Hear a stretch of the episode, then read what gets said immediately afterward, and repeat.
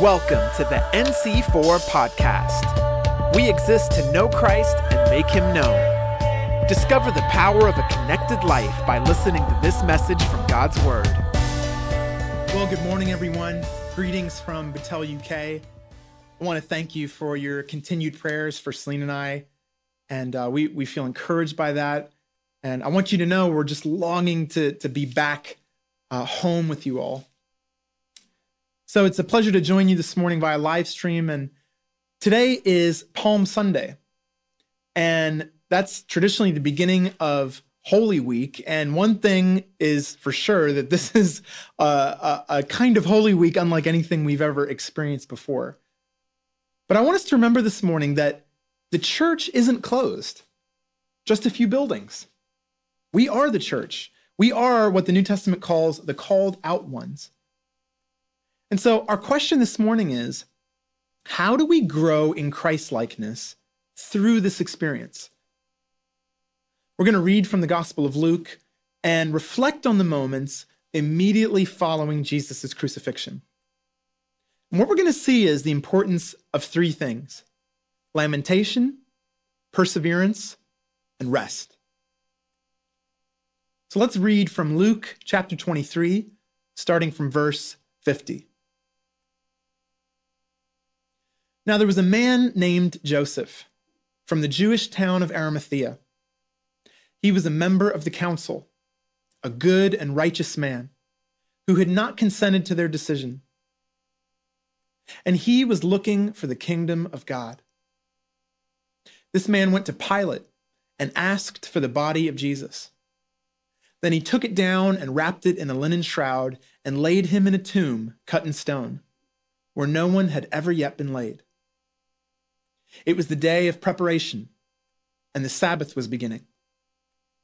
The women who had come with him from Galilee followed and saw the tomb and how his body was laid.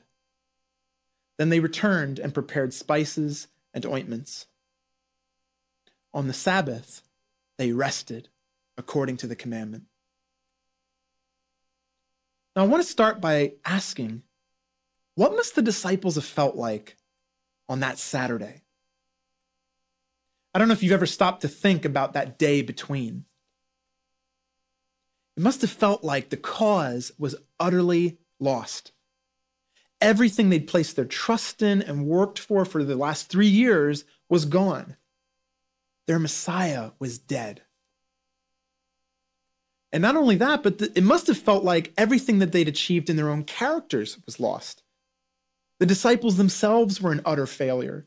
And even Peter, Jesus' top protege, had completely turned his back on him when he needed him most. And I think even more than all that, it must have seemed that God himself had failed.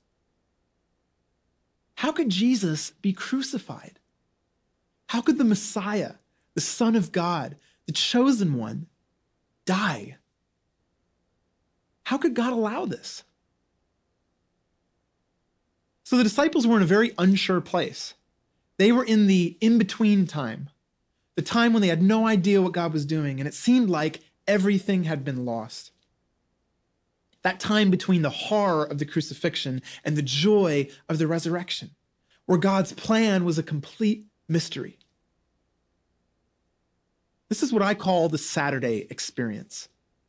It's an experience that describes the reality that we find ourselves in. And I'm not just talking about times of crisis like this, although that's true, of course, but I'm talking in general. This is the reality of the world that we live in. We live in the in between time. We inhabit the now and the not yet, where Jesus has established his kingdom. It's begun, it's, it's, it's extending, victory is assured, but the shadows are still all around us. And we and all the creation are awaiting his return the completion of his plan, the destruction of evil. And it's times like these, especially, that remind us Saturday is the shadowland between the cross and the resurrection. So, again, we ask how do we grow in Christ likeness through this? Well, the first thing to notice in our passage is that after Jesus' death, right in that moment of loss and pain and horror, the first and proper thing to do was to bury him.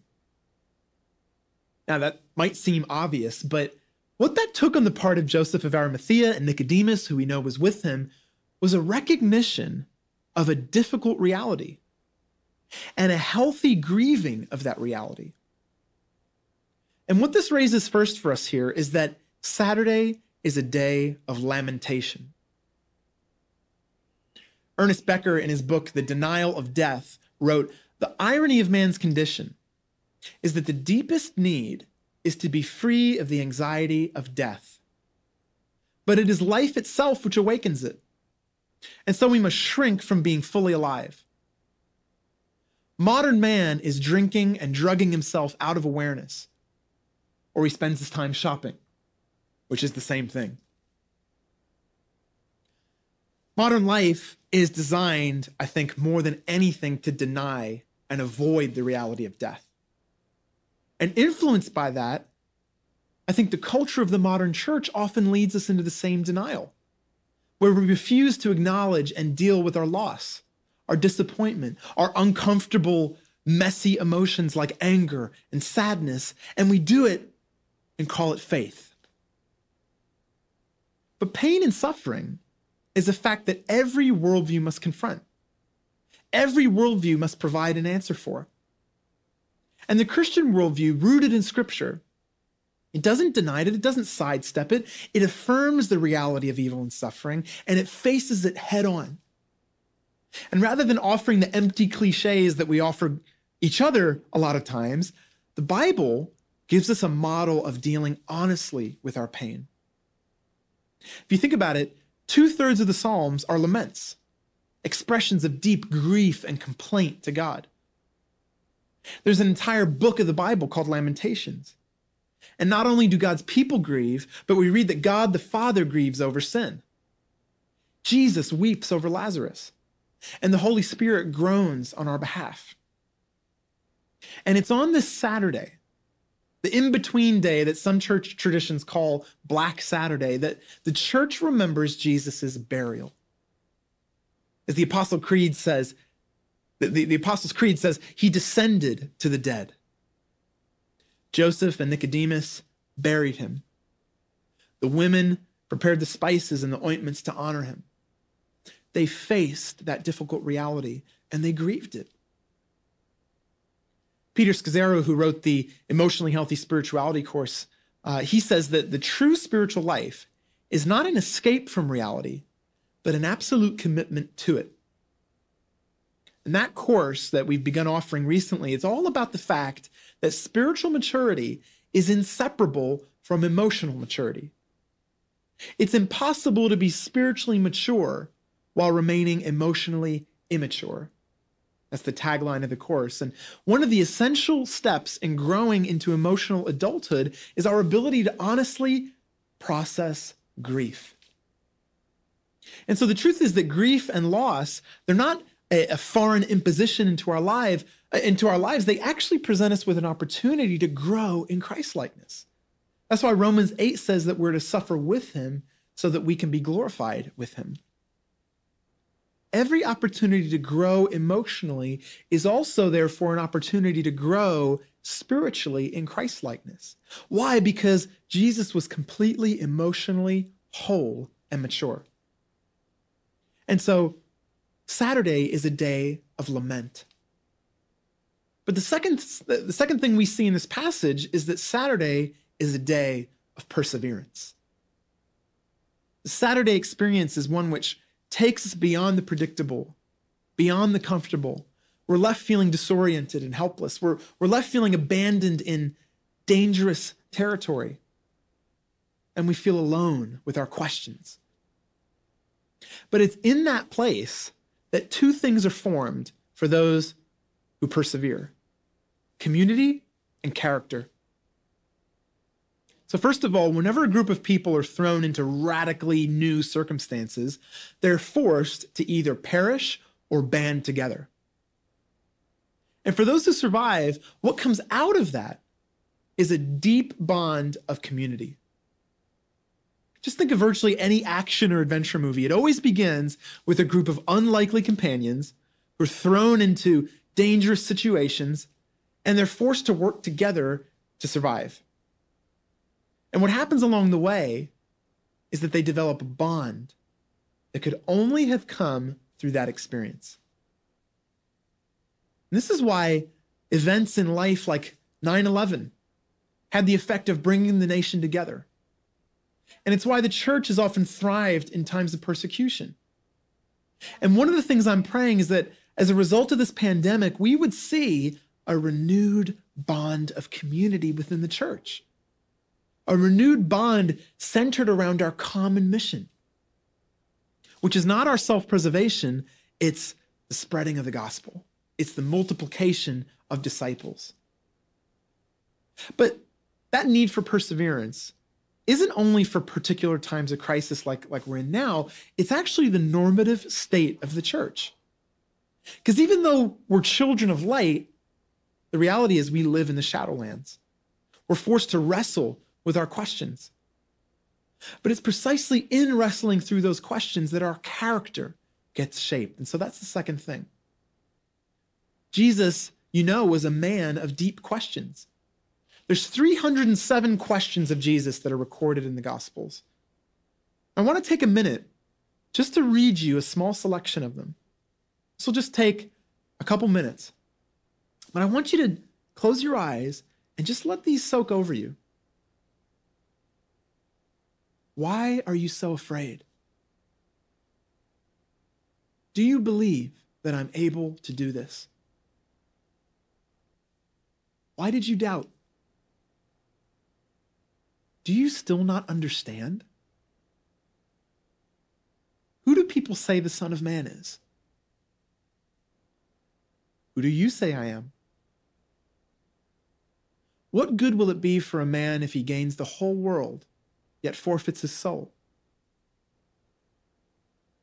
How long shall I put up with you? What is it you want? What do you want me to do for you? What do you think? Have you never read in the scriptures? Why are you trying to trap me? What do you think about the Christ? Whose son is he? Could you not keep watch with me for one hour? My God, my God, why have you forsaken me? Why are you thinking these things? Do you still have no faith? What is your name? Do you still not see or understand? Are your hearts hardened? Do you have eyes but fail to see, and ears but fail to hear? And don't you remember? Do you still not understand? Do you see anything? What were you arguing about on the road? Why do you call me good? What do you want me to do for you? Are you asleep? Why were you searching for me? Why do you call me Lord, Lord, and do not do what I say? Where is your faith? Who of you, by worrying, can add a single hour to his life? when the Son of Man comes, will he find faith on the earth? Why are you sleeping? What do you want? Will you give me a drink? Do you want to get well? Does this offend you? You do not want to leave also, do you? Have I not chosen you? Why are you trying to kill me? Why are my words not clear to you? If I am telling the truth, why do you strike me? Do you believe this? Do you understand what I have done for you? Don't you know me, even after I've been among you such a long time? Who is it you want?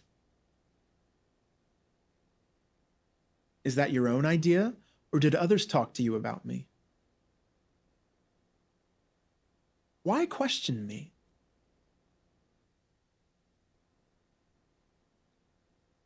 If I've spoken the truth, why did you not believe me? Why are you crying? Who is it that you're looking for? Do you love me? Now, that is just a selection of the questions that Jesus asked. I don't know about you, but those questions just penetrate my soul. If you honestly wrestle with those questions, your character is going to be shaped. N.T. Wright wrote an article recently in Time magazine about the, the virus, and the title was Christianity Offers No Answers About the Coronavirus. It's not supposed to. It's a reminder that not all our questions will be put to rest. When you read the Gospels, Jesus is asked 183 questions. And you know how many he answers directly? Three. To the rest, he usually responds with a question in response. And so I believe God puts us in the Saturday experience so that we'll turn to him so that we can have relationship with him, so that we can converse, so that we can rely on him. And Jesus wants us to wrestle with those questions. He's not the kind of teacher that spoon feeds easy, easy to digest answers, but he leaves us to wrestle with the questions for ourselves.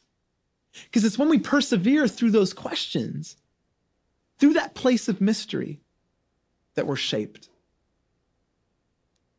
C.S. Lewis described this in the Screwtape Letters, which is written as a series of letters between a senior demon called Screwtape and his junior protege called Wormwood. He says this He, that, that's God, He wants them to learn to walk and must therefore take away his hand. And if only the will to walk is really there, he is pleased even with their stumbles. Do not be deceived, Wormwood. Our cause is never more in danger than when a human, no longer desiring, but intending to do our enemy's will, looks around upon a universe from which every trace seems to have vanished, and asks why he has been forsaken, and still obeys. And I love in our passage in Luke that it says the women, even after the crucifixion, the women who'd followed him from Galilee continued to follow to where he was buried. And I think in our Saturday, what's so what's so important is to continue to follow, to persevere, to wrestle with those questions, to continue to obey even when we don't understand. Why? Because He's given us reason to trust Him. And when you do that, your character will be shaped and community will be formed between us. Just as Jesus was launched into his ministry by that time in the wilderness, the church was launched into the world through passing through Jesus' cross and his death. And so Saturday is the day of perseverance. But now the third thing is, is almost paradoxical because what we see in this passage is that Saturday is a day of rest. The passage ends by simply telling us that on the in between day, the disciples rested. So even though it's a day to face loss, to persevere through the questions, the in between day is holy. It's a Sabbath day. It's a day set apart for the Lord where we're commanded to rest. Why rest? A more common response to loss is just to get busy with something, get your mind off it, distract yourself with work or, or occupy your mind with, with entertainment. But the Sabbath is not a day of occupation, it's a day of cessation. And the reason is to teach us that God's work is at the center, not ours. So I want to encourage you to treat this time that we're in right now as a Sabbath to the Lord. Many of us are forced to drop our work, drop our activity. If that's true, it's a time to learn how to rest. Learning Sabbath rest, I think, brings two things for us in this time freedom and hope. First of all, there's a freedom in knowing that God's work is at the center, not ours. You know, Jesus faced a lot of controversy about the Sabbath through his ministry. And what's interesting is that we know from the other gospels that it was the Pharisees, the ones who gave him such a hard time about it, the very ones who'd gotten their way in the crucifixion, they're the ones that on that following Sabbath actually broke their law and traveled to the Gentile ruler's palace and put guards at the tomb. Now, what I think is going on there is it's the religious mindset that's all about doing the right things to secure a certain outcome from God. But religiously working for God to secure his blessing, it ends up being this crushing slavery. Why? Because you can never do enough, and, and it forces you into hypocrisy. But the good news of the gospel is that Jesus gives us rest from all that because he's done the work for us. So in him, even that in between day is a day of rest. It's a day of ceasing our work, ceasing our worry and anxiety, because we know that God has done the work. And He continues to work, even in our rest, even especially through our weakness. God's action is central to the gospel, not ours. God's action is central to history, not ours. And so we're not called to ensure a certain outcome. Our call is to faithfulness. And it's in faithfulness that we get the second fruit of our rest, which is hope. Because in Christ, Saturday is actually Easter's Eve. The Christian worldview on suffering offers an absolutely unique balance between reality and hope. You can't find it anywhere else. It faces the reality of suffering head on even while many others try to deny it or explain it away. And yet, on the other hand, it offers an absolutely unique hope that's not just positive thinking, it's not just wishfulness, it is the flesh and blood reality of the resurrected Jesus, the one who's conquered sin and death in his body. And that's why First Peter calls it a living hope. Therefore, our Saturday is simultaneously a day of lament it's a day for grieving the suffering of the world. It's a day for persevering, knowing that our character and community will be shaped through it.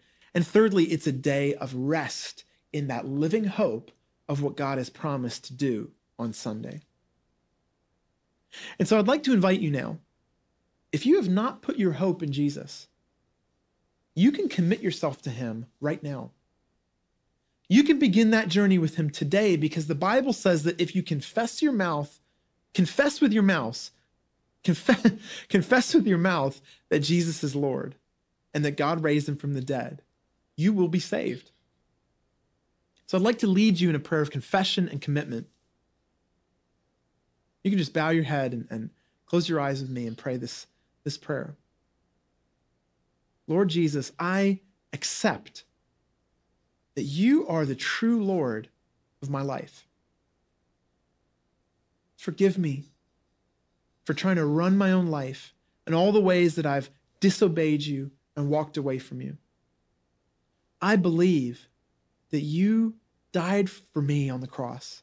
You died so that I could be forgiven. Jesus, today I commit my life to you. I commit myself to following you for the rest of my days. Holy Spirit, Come and give me a new heart. Change me from the inside out. Amen. Thank you for listening to the NC4 podcast. For more info, visit our website at nc4.org. We believe in the power of a connected life. If you prayed to give your life to Jesus today, we'd love to help you walk it out together. Just text the word Jesus to 610 816 6062.